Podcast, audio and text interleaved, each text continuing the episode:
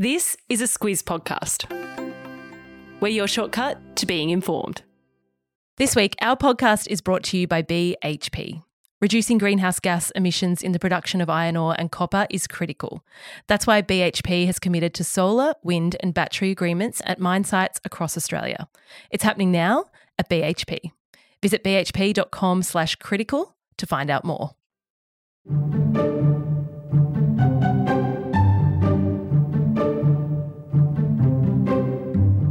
2022 is drawing to a close, and it got us thinking whatever happened to a whole bunch of stories that were really big and then just fell out of the news, like Sri Lanka, monkeypox, and even Wordle? Is anyone playing that anymore? So, in this episode of Squiz Shortcuts, we give you the updates on some of the biggest yarns from around the world, some of the people that were grabbing headlines in 2022, and of course, something from the lighter side of things as well. Squiz Shortcuts is the backstory to the big news stories. I'm Kate Watson. And I'm Claire Kimball. Claire, nothing really could match Ukraine for the biggest international story of the year. But I suppose what we're digging into in this shortcut are the yarns that were really big at some point, but then kind of went off the boil. There was a couple for me that really resonated. One was Afghanistan, and one was Iran. Yeah, so just to start with Afghanistan, it was back in August that we marked the one year mark since the Taliban took control of Afghanistan. It was a pretty bleak picture for ordinary Afghanis, and sadly, it's only got worse since then. Yeah, I think in the last month, the United Nations has called the violations of women's rights there the most draconian globally. That's the quote.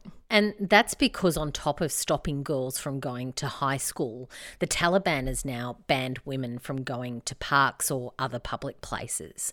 Uh, mothers can't even go to a playground with their children. Mm. So, the United Nations says that women are being effectively confined to their homes, and that's tantamount to imprisonment. Yeah, in Iran, maybe the story is I don't know, slightly better because at least there, after the death of Mahsa Amini back in September, of course, she was arrested for not wearing a headscarf properly. The country's rulers do appear to be making some concessions to protesters. Yeah, well, I'd like to be more positive about this one, but things are pretty grim there too.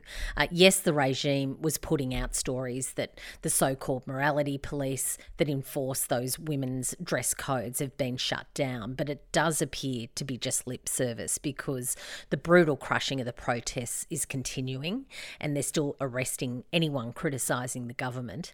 Uh, the latest being the internationally renowned actress Taraneh Alidoosti. Yeah, that story is still developing as we record this podcast. Moving on to Sri Lanka, we talked a lot about it earlier in the year. The country basically ran out of money, Claire. There were severe shortages of food, fuel, and medicine. And then the whole government was forced to resign back in May. And there are still serious food shortages in that country. UNICEF, which is the United Nations Children's and Education Foundation, uh, estimates that more than 50,000 kids are suffering from acute malnutrition. But the new Prime Minister says food security is his number one priority. And by next year, he wants every Sri Lankan to be eating three meals a day. So that's the update on a number of countries that we did talk about a lot during the year. Let's try and lift our spirits now, Claire. No pressure. Tell me what has happened to monkeypox? And while you're at it, also, of course, foot and mouth disease was a big thing for a while.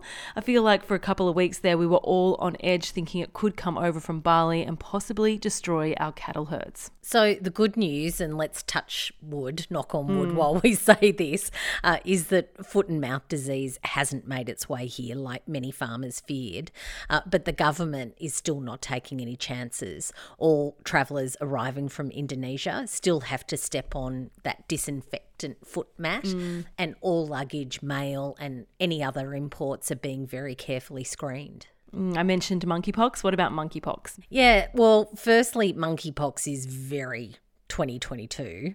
Uh, the World Health Organization is now calling it Mpox, uh, just to remove any stigma from the name. Mm. And the mm. good news is that the global peak of the virus seems to have been in July, and vaccines to vulnerable groups seem to have really helped to drive the numbers of infections into the ground. My apologies for being so 2022, MPOX it is. I'm glad we finished on at least a bit of an up there. Let's take a look now at what's happened to some of the big names who made news in 2022. Claire, one of the craziest political stories of the year was the revolving door of British Prime Ministers. We started with Boris Johnson, we had Liz Truss for 44 days, and then finished the year with Rishi Sunak. Yeah, but we haven't really heard a lot from him since then. He's mm. definitely gone under the radar, particularly compared to his predecessors, and it looks like that's very deliberate. His colleagues have told the BBC that he's getting across the detail of the difficult issues, so things like energy and cost of living crises, uh, and also mending the Conservative Party, which has really torn itself apart in the last few years. Of course, those in the know say never ever rule out another attempt at a Boris Johnson comeback in 2023. We will see.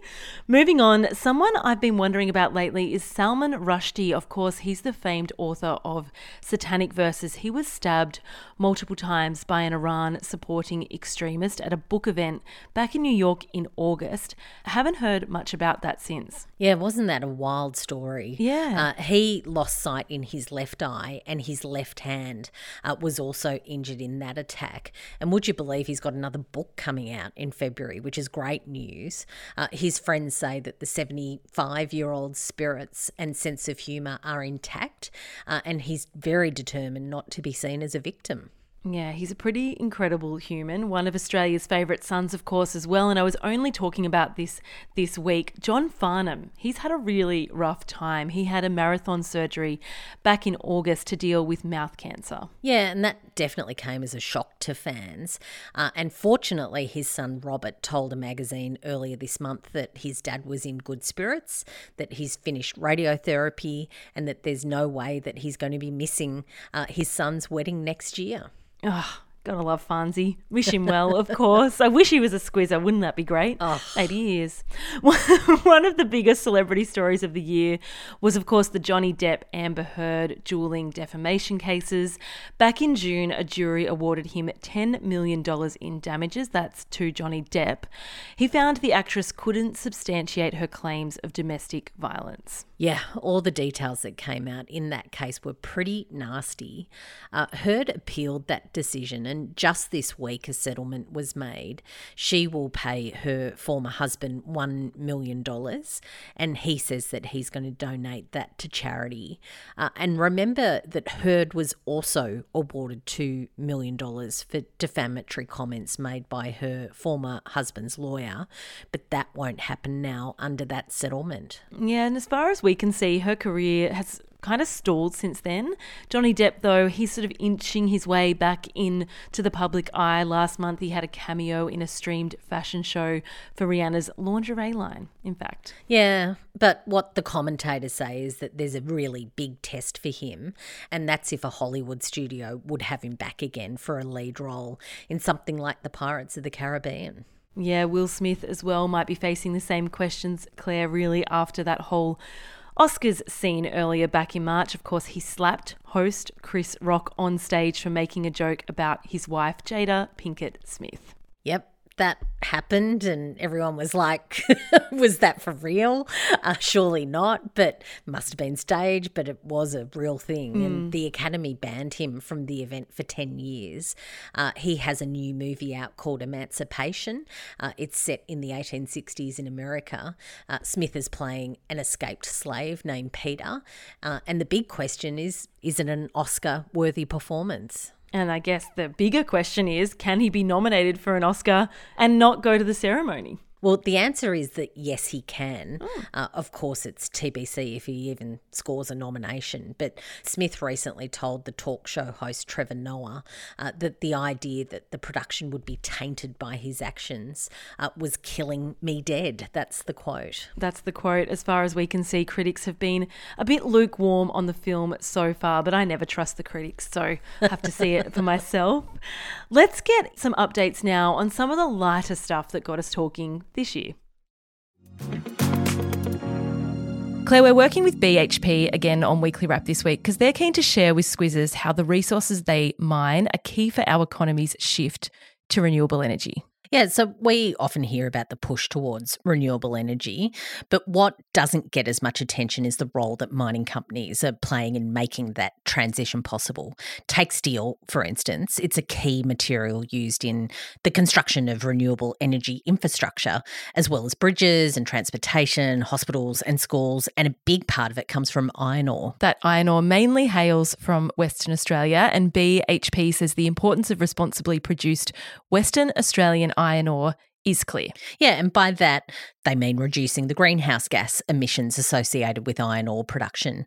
That's why BHP has committed to a solar and battery agreement to help power their port facilities at Port Hedland. It's happening now at BHP, and if you want to learn more, visit bhp.com forward slash critical. You'll find that link in your episode notes.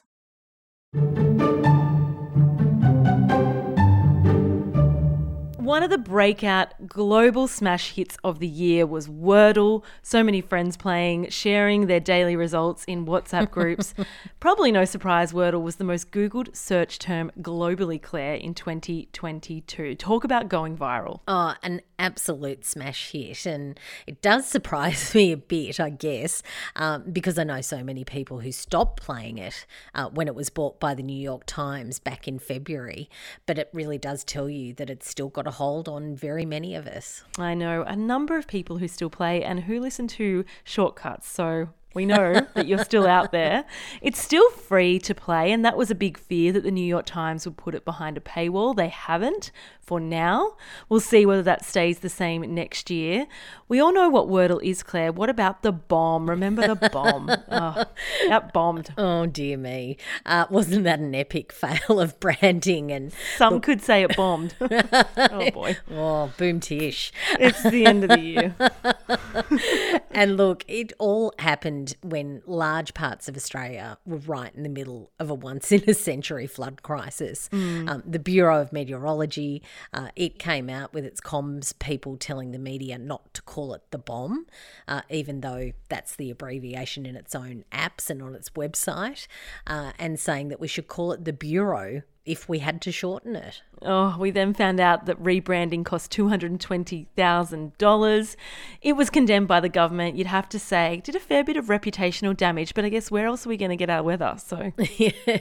And the end result is that the boss said sorry to all Australians and has told us that we can call it anything we like the bomb it is as far as the Squiz is concerned.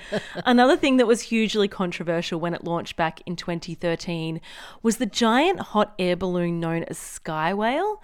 She's particularly famous in Canberra. One of her breasts, though, caused her to be grounded mm. ahead of a festival in Ballarat in July. Yeah, I for one went ouch when I heard about that. Oh, yeah. Um, the good news, though, uh, after she had to be deflated, which was a pretty big disappointment to the crowd in Ballarat, um, the repair team from the National Gallery got to work and she's been airborne again. Uh, that happened in Cairns, but the winds were a little bit strong for her next scheduled appearance in the Northern Territory, uh, so she's laid low since then. I apologise to anyone who has no idea what we're talking about, but if you don't, just Google Sky Whale and also see my recommendation at the end of this podcast. From a whale to an emu, Claire. If anyone's kept up with this on TikTok, and you know, TikTok has become a whole thing mm-hmm. the last couple of years, let's just say Emmanuel the emu, who lives on a farm in Florida in the US, is probably the most famous emu in the world. Fair to say? I love learning about Emmanuel the emu. that emu got really big after constantly interrupting uh, his owner's farm educational videos. uh, there were concerns for him, though, a couple of months ago because a number of birds on the property had to be destroyed after avian flu swept through the area. Emmanuel got very sick, but they worked out that it wasn't avian flu that he had, very fortunately. Uh, he's still recovering from whatever it was that he had, but it's a very slow road. So there's no TikToks of him at his best form. Uh, there haven't been for a couple of months, but we do have proof of life. Oh, for your sake and everyone else's, Claire, hang in there, Emmanuel, I guess. Claire, the other thing that was big this year and got far too much attention in the news, I think, was lettuce. and very specifically, iceberg lettuce. Very specifically, iceberg lettuce, mainly because it went crazy expensive, of course.